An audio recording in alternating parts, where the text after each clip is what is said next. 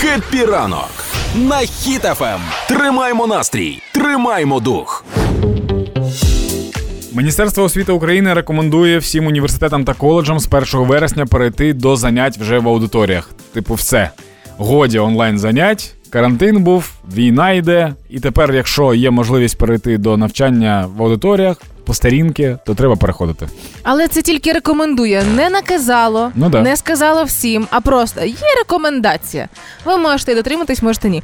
Зараз е, в першу чергу це стосується тих студентів наших українських, які, які перебувають за кордоном.